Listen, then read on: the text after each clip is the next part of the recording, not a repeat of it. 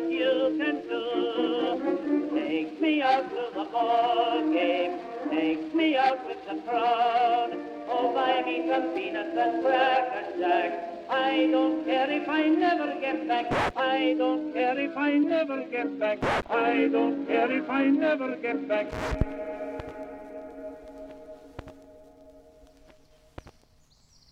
Hej alle mine fucking uhyggelige typer.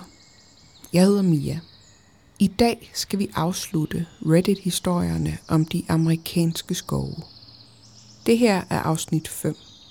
Så hvis du ikke har hørt de fire foregående afsnit, så er det her et meget mærkeligt sted at starte. Men så vil jeg anbefale dig på det kraftigste at stoppe her og lytte til dem først.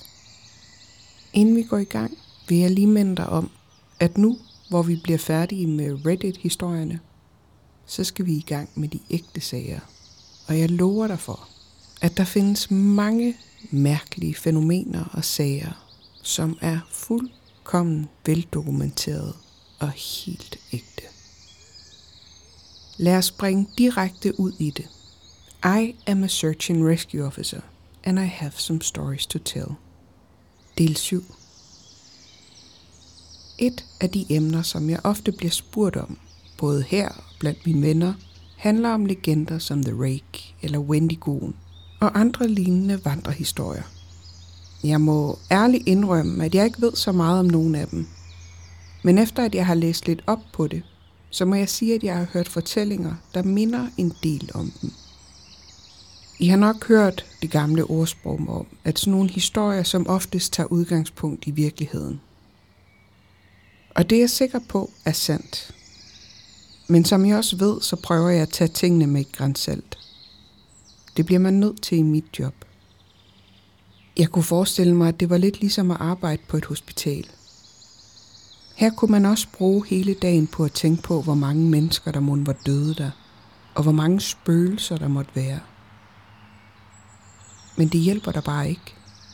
Det gør det kun sværere for dig at udføre dit arbejde.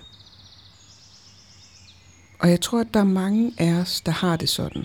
Og det er derfor, at vores tilgang til arbejdet er, at alt er godt. For hvis du først begynder at blive paranoid, så er der ikke rigtig nogen vej tilbage. Og det er det, der tit går galt for mange af vores rekrutter. I den nationalpark, jeg arbejder i, der er der et stort antal af rekrutterne, der dimitterer, og så begynder de at flippe ud over alt, hvad der sker. Og efterfølgende er de ikke i stand til at slippe det igen. Og så bliver de nødt til at stoppe med at arbejde der. Jeg har talt lidt med Katie igen om hendes oplevelser, for jeg ville gerne vide, om hun kendte til Wendigoer. Hun vidste egentlig ikke særlig meget om dem, udover at hun ikke havde lyst til at tænke på dem. Men hun fortalte mig, at en af hendes veninder havde været ude for noget mærkeligt. Jeg kontaktede den her person, som jeg vil kalde H, over Skype. Og hun var heldigvis klar på at tale lidt med mig. Hun kender allerede til det, jeg har skrevet herinde, og hun har det okay med, at jeg deler historien præcis som den blev fortalt. Jeg voksede op i det centrale Oregon, og der var et reservat kaldet Warm Springs, omkring to eller tre timer fra hvor jeg boede. Jeg nævner det, fordi mange mennesker i mit område har venner der, og en stor del af jorden i det område tilhører den stamme, der er bosiddende i reservatet. Da jeg var barn, plejede vi at campere derop. Ikke i reservatet selvfølgelig, men i det omkringliggende område. Og jeg mødte en masse børn, der var vokset op i reservatet. Der var blandt andet et barn, jeg lærte rigtig godt at kende. Han hed Nolan, og vi endte med at hænge meget ud sammen, når vores familie var i området.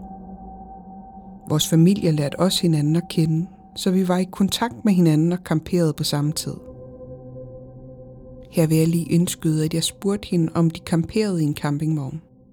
Og hun svarede, ja, min far havde en, så det var vel ikke rigtig camping, men vi børn tog vores telte og lavede en lejr rundt om campingvognen, og så sov vi der langt de fleste nætter.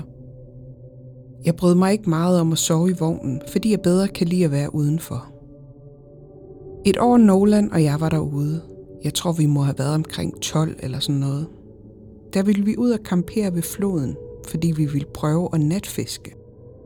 Jeg tror, vi var omkring en halv kilometer fra vores forældres lejr.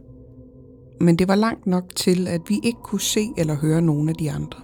Det kan jeg huske. Vi pjattede rundt det meste af dagen.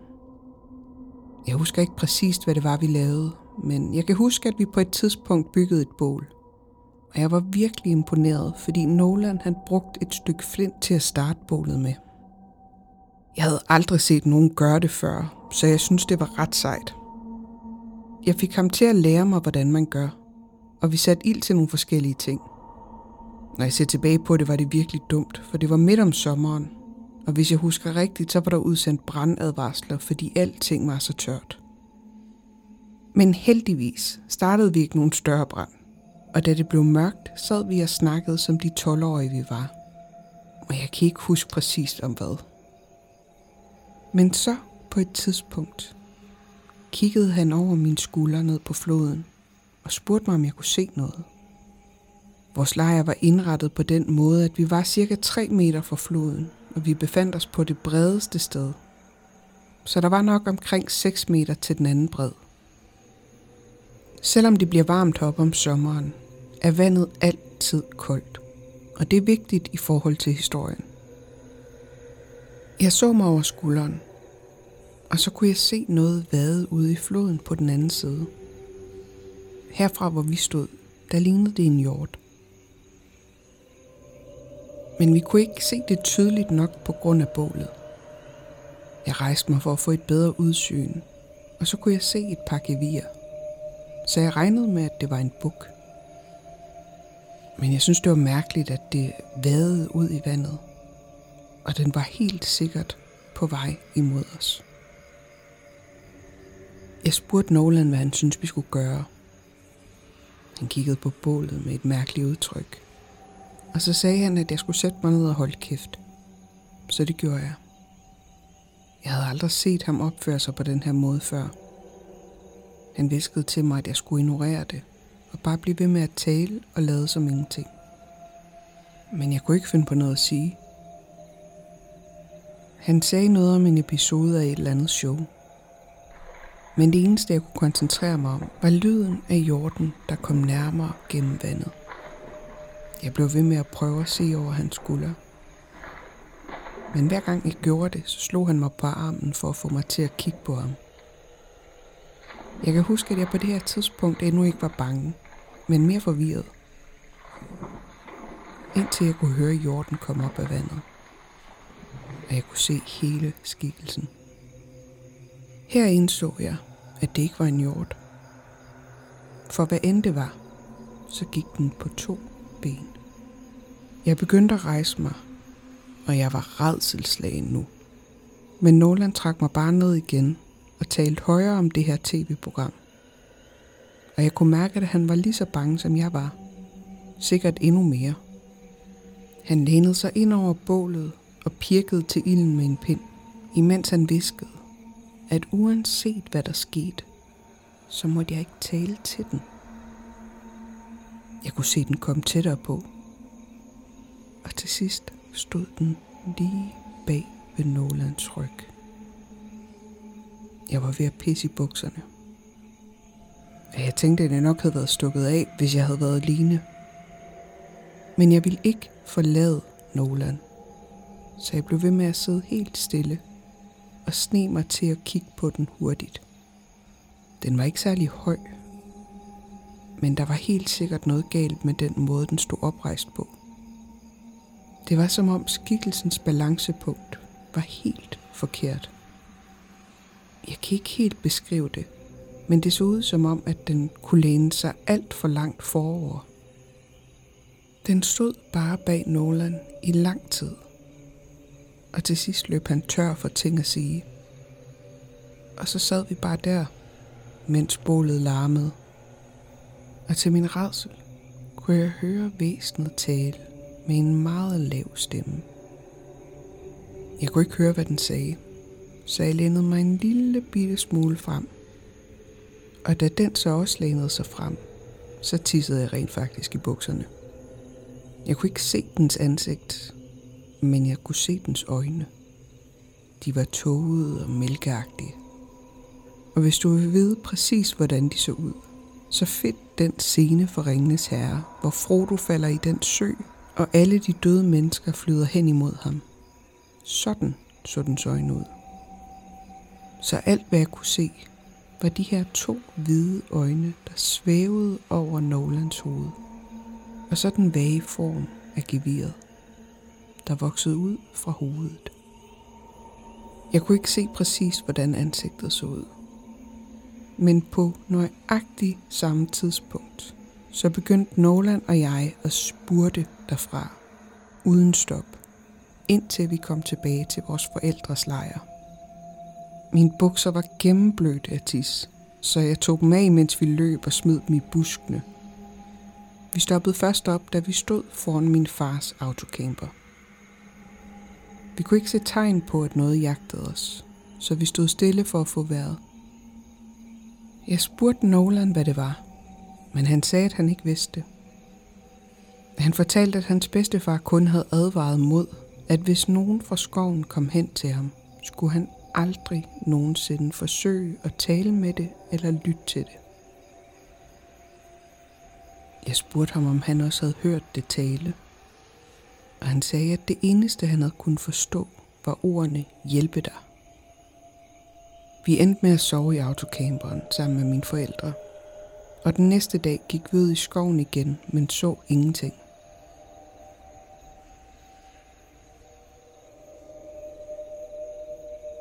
På mange måder minder den her fortælling mig om Wendigo-legenden. Man bruger ofte en sætning til at beskrive den, som jeg synes passer perfekt, og det er, at en Wendigo er de ensomme steders ånd. Jeg ved i hvert fald selv, at nogle gange, når jeg er ude alene i naturen, og der ikke er nogen omkring mig i miles omkreds, så bliver jeg nogle gange draget på en underlig måde. Det er svært at forklare, men jeg ved ikke, om der er nogen af jer, der kan genkende det. Men det føles som en hungrende fornemmelse. Det er ikke sådan, at jeg higer efter noget bestemt, men mere en mærkelig, distraherende sult, der kommer fra alle dele af mit fordøjelsessystem. Jeg har også prøvet at finde ud af noget mere om manden uden ansigt. Og jeg fandt et par lignende historier, da jeg forhørte mig i min omgangskreds. Vi har været ude at spise i byen, fem kolleger inklusive mig selv. Og en af dem fortalte, at han havde set noget mærkeligt, da han var ude at lave reparationer i et område af skoven. Han havde været i gang med at male en informationsstand, da han hørte en mand spørge ham om vej til den nærmeste campingplads. Han vendte sig ikke om, fordi han stod op på en stige. I stedet for informerede han bare manden om, at der ikke var nogen campingpladser lige i nærheden, men at hvis han gik ned ad vejen omkring 5 km, så kunne han finde en. Han spurgte manden, om der var andre spørgsmål, men manden sagde nej og takkede ham. Min ven fortalte, at han var blevet ved med at male, men han lyttede, og så gik det op for ham, at han aldrig havde hørt manden gå. Han fik en urolig fornemmelse i kroppen for det øjeblik, manden var dukket op. Og da han havde talt til ham, var hårene begyndt at rejse sig på hans krop. Han var ikke sikker på hvorfor, men han ville gerne skynde sig at male færdig og komme derfra. Min ven gik bare ud fra, at det måske skyldtes, at han ikke kunne vende sig om for at se ham i øjnene, og at det havde været det, der gjorde ham lidt mærkelig til mode. Men der var også noget andet. Der havde været en mærkelig lugt, der var begyndt at sprede sig lige inden fyren talte til ham. Det havde lugtet næsten som gammelt menstruationsblod. Han havde kigget sig omkring for at se, om han kunne finde en årsag, men han kunne ikke se noget. Men nu stod han stadig der på stien. Og han havde stadig ikke hørt fyren gå væk. Han fik fornemmelsen af, at manden bare stod bag ved ham og stirrede på ham endnu. Så han drejede sig om i en akavet stilling for at se, om manden stadig var der og finde ud af, hvad han lavede. Her indrømmer min ven, at det kunne være, at det var hans hjerne, der havde spillet ham et pus. Men i et splitsekund, da han vendte sig om. Der så det ud, som om manden ikke havde noget ansigt. Det så næsten konkavt ud og var helt glat. Min ven var lige ved at få et hjerteanfald, for han kunne ikke forstå, hvad det var, han så på. Han skulle lige til at sige noget, da han fik en følelse af, at noget poppede ind i hans hoved. Og pludselig så manden ud som en helt normal fyr. Han blev klar over, at han nok havde set meget under noget, for manden spurgte ham, om han var okay. Og han svarede, ja, ja, jeg har det fint. Og så spurgte manden igen om campingpladsen. Min kammerat pegede i den retning, hvor at han skulle gå hen. Og så sagde manden, jeg er ikke herfra. Kan du hjælpe mig med at komme derhen? Og det var her, det gik op for min ven, at noget var virkelig galt. For den her mand kunne jo ikke komme helt herud, uden at vide, hvor han var henne. Og der var jo heller ikke nogen biler i nærheden, så han måtte have været gået herhen. Min ven sagde til ham, at han var ked af det, men at han ikke bare kunne tage ham med i en firmabil.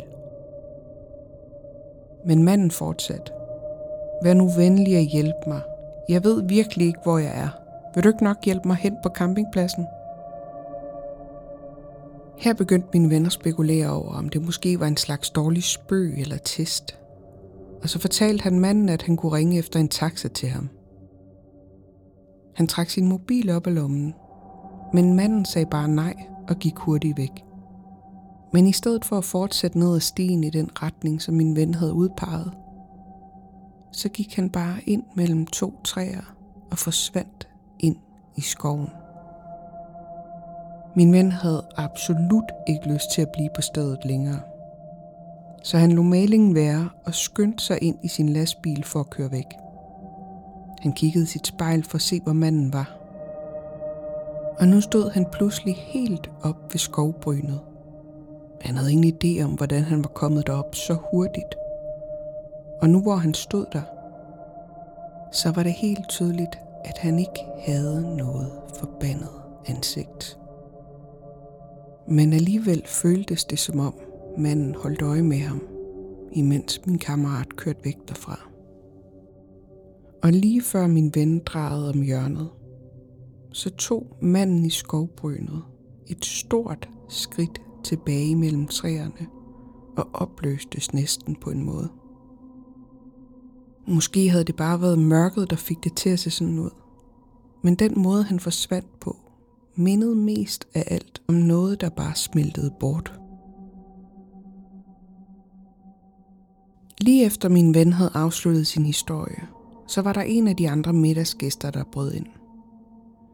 Det der minder faktisk om noget, jeg oplevede for et stykke tid siden. Jeg var ude og lave noget forarbejde til etableringen af en ny sti. Jeg stod midt ude i ingenting for at finde ud af, hvor vi skulle have den her sti til at gå. Jeg havde ikke set nogen andre mennesker i flere timer, så jeg var ikke rigtig opmærksom på mine omgivelser. Jeg gik bare og kiggede ned i jorden det meste af tiden. Og så ud af ingenting, så ramlede jeg næsten ind i en mand. Han var ikke helt ung, formentlig i 60'erne, og jeg begyndte at undskylde over, at jeg næsten var gået ind i ham. Så lå jeg mærke til hans ansigt, og jeg har nok lignet en komplet idiot, for jeg stoppede helt op, og så stod jeg bare der og glodede på ham. Det tog mig et par sekunder at finde ud af, hvad det var, der var galt. Det var størrelsen på fyrens ansigt, der var helt off. Det var enormt. Jeg ved godt, det lyder mærkeligt, men det er den eneste måde, jeg kan beskrive det på. Hans hoved var ikke stort eller noget. Det var helt normalt. Men mængden af plads, som hans ansigt optog, var alt for meget som hvis du tog nogens ansigt og forstørrede det hele omkring to gange. Han sagde intet. Han stod bare og stirrede på mig. Jeg bakkede væk, så stammede jeg lidt og sagde, at jeg var ked af det. Jeg gik rundt om ham, og så skyndte jeg mig væk i en helvedes fart. Hele tiden kiggede jeg mig over skulderen, For jeg var så bange for, at han skulle følge efter mig. Jeg ved godt, det lyder fuldstændig latterligt. Men jeg sværger, at det var noget af det mest uhyggelige, jeg nogensinde har set. Da han var færdig med sin fortælling, så skiftede jeg over til emnet om trapperne. Og der skete et klart skift i fortællelysten. Ingen sagde noget. Der er helt sikkert modstand på at tale om dem, selv når vi er væk fra arbejdet. Jeg forsøgte at bryde isen med min egen historie. Og den fyr, der havde fortalt historien om den ansigtsløse mand, kvitterede sig endelig med følgende oplevelse. Om end han gjorde det meget stille. For et par år siden kamperede jeg med min kæreste. Vi var vel omkring to kilometer væk fra vejen, på et lille sted, jeg kender. Da vi gik i seng den nat, kunne vi ikke sove, fordi... Og her var der selvfølgelig nogen, der indskød dumme kommentarer, og vi var fartroende tæt på at gå i gang med et andet emne. Men jeg fik os tilbage på sporet, så han fortsatte. Vi kunne ikke sove, fordi vi blev ved med at høre en kværnende lyd. Min bror plejede at skære tænder i søvne, og den her mindede mig lidt om den lyd. Min kæreste var ved at flippe helt ud, men jeg blev ved med at fortælle hende, at hun bare skulle ignorere det. For jeg havde hørt det før, og det forsvinder på et tidspunkt. I ved, hvad jeg mener. Og vi vidste alle sammen, hvad han mente. Jeg fik hende til at falde i søvn til sidst. Men så vågnede jeg igen, cirka to timer senere. Fordi der var noget, der bare ikke føltes rigtigt. Jeg vendte mig om, og min kæreste var der ikke. Og jeg gik helt i panik, fordi han tænkte sig om et øjeblik, og så tog han en meget stor slurk af sin drink. Jeg løb ud af teltet, og så kaldte jeg på hende. Men jeg behøvede ikke at gå langt væk for at finde hende. Hun stod i udkanten af lejren og kiggede på noget mellem træerne. Og jeg kunne se, at hun var virkelig bleg. Ilden fra bålet var næsten gået ud, men der var lys nok til, at jeg kunne se hende.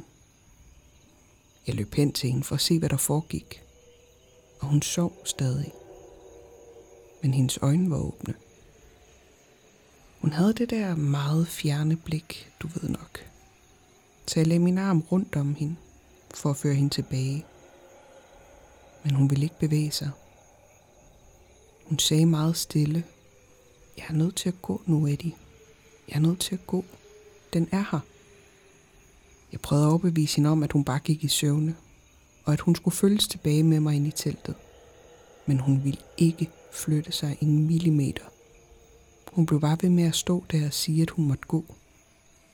Så var det, jeg kiggede ind i skoven, i den retning, hun så i.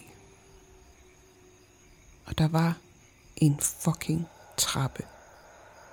Lige der, omkring 15 meter væk. Den var grå og i beton. Hun begyndte at gå hen imod den, men jeg trak hende tilbage, og det vækkede hende. Hun kiggede på mig, som om jeg var blevet vanvittig, og hun spurgte, hvad fanden hun lavede uden for teltet. Jeg sagde ikke andet, end at hun bare var gået i søvne, og så lå jeg mærke til, at den kværnende lyd var væk. Vi gik sammen tilbage til teltet, og hun faldt i søvn igen. Jeg ved ikke rigtig, hvad jeg skal mene om det, men jeg kan ikke lide at tænke på det, hvis I ved, hvad jeg mener. Og igen, vi vidste alle sammen, hvad han mente. Og så fortsatte han. Kan I huske den der dreng med, jeg kan ikke huske, hvad det var, en slags hjerneforstyrrelse. Det var ikke et Downs, men noget lignende. Jeg læste rapporten med den vidneforklaring, han havde givet, da de fandt ham efter, han havde været forsvundet en uges tid. Og det var ikke til at tro. Man er nok nødt til at tage den med et grænsalt. For hvem ved, hvad den dreng faktisk tror, der er ægte. Men alligevel, noget af det han sagde, det tror jeg simpelthen ikke på, at han kunne have fundet på. Først og fremmest fortalte han om trapperne. Han sagde, at hans far havde været i gang med at lave bål, da trappen kom op til ham. Han sagde, at han havde følt sig nødt til at gå op ad trapperne, ellers ville der ske noget slemt. Politiet forstod ikke rigtigt, hvad det var, han talte om. For han blev bare ved med at sige som lejerbålet, igen og igen. og han blev ved med at nævne en slags lyde. Men han kunne ikke sige, hvad det var for nogle lyde, der var. Bare at der var høje lyde, og at han dækkede sine ører, så han ikke kunne høre dem. Men det, jeg husker bedst er, at da politiet spørger ham om, hvor han var gået hen, så sagde han bare, at han var lige der. Han blev ved med at pege på sig selv, og de sagde, at de troede, at det betød, at han aldrig havde været gået. Han sagde, at han ikke var bange, fordi trapperne var der. Og han sagde, at den talte til ham, men ikke som folk normalt taler. Som sagt, det er virkelig indviklet og svært at forstå. Og jeg har en fornemmelse af, at politiet ikke skrev det hele ned. De endte med at konkludere, at drengen måtte have haft en form for hukommelsestab, og at der ikke havde været tale om en forbrydelse. Men det forklarer jo bare ikke, hvordan han kunne være kommet tilbage en uge senere i god behold, uden at være snavset eller sulten. Men selvfølgelig, politiets ord gælder jo altid. Det bliver det for den her gang. Der er stadig mange af jeres spørgsmål, som jeg gerne vil besvare. Så jeg skal nok fortsætte med at spørge mig omkring og finde ud af alt det, jeg kan. Den næste opdatering er snart klar. Tak fordi I er så tålmodige.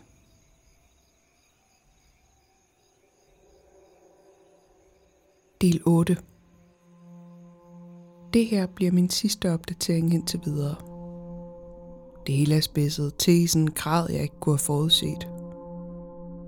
Jeg anede ikke, hvor meget det ville påvirke mit liv, at jeg skrev om de her ting. Og det er måske dumt af mig, men måske skulle jeg have overvejet det bare en ekstra gang.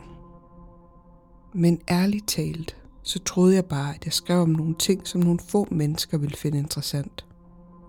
Jeg anede ikke, at det ville få så meget opmærksomhed. Folk spørger mig stadig om trapperne. Det sker ikke hver dag, men når det sker, så ved jeg aldrig rigtig, hvad jeg skal svare. Min nærmeste chef er klar over, at der er nogen, der ikke holder tæt.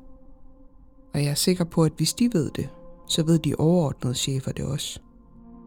Og jeg kan fortælle jer, at de ikke er glade for det.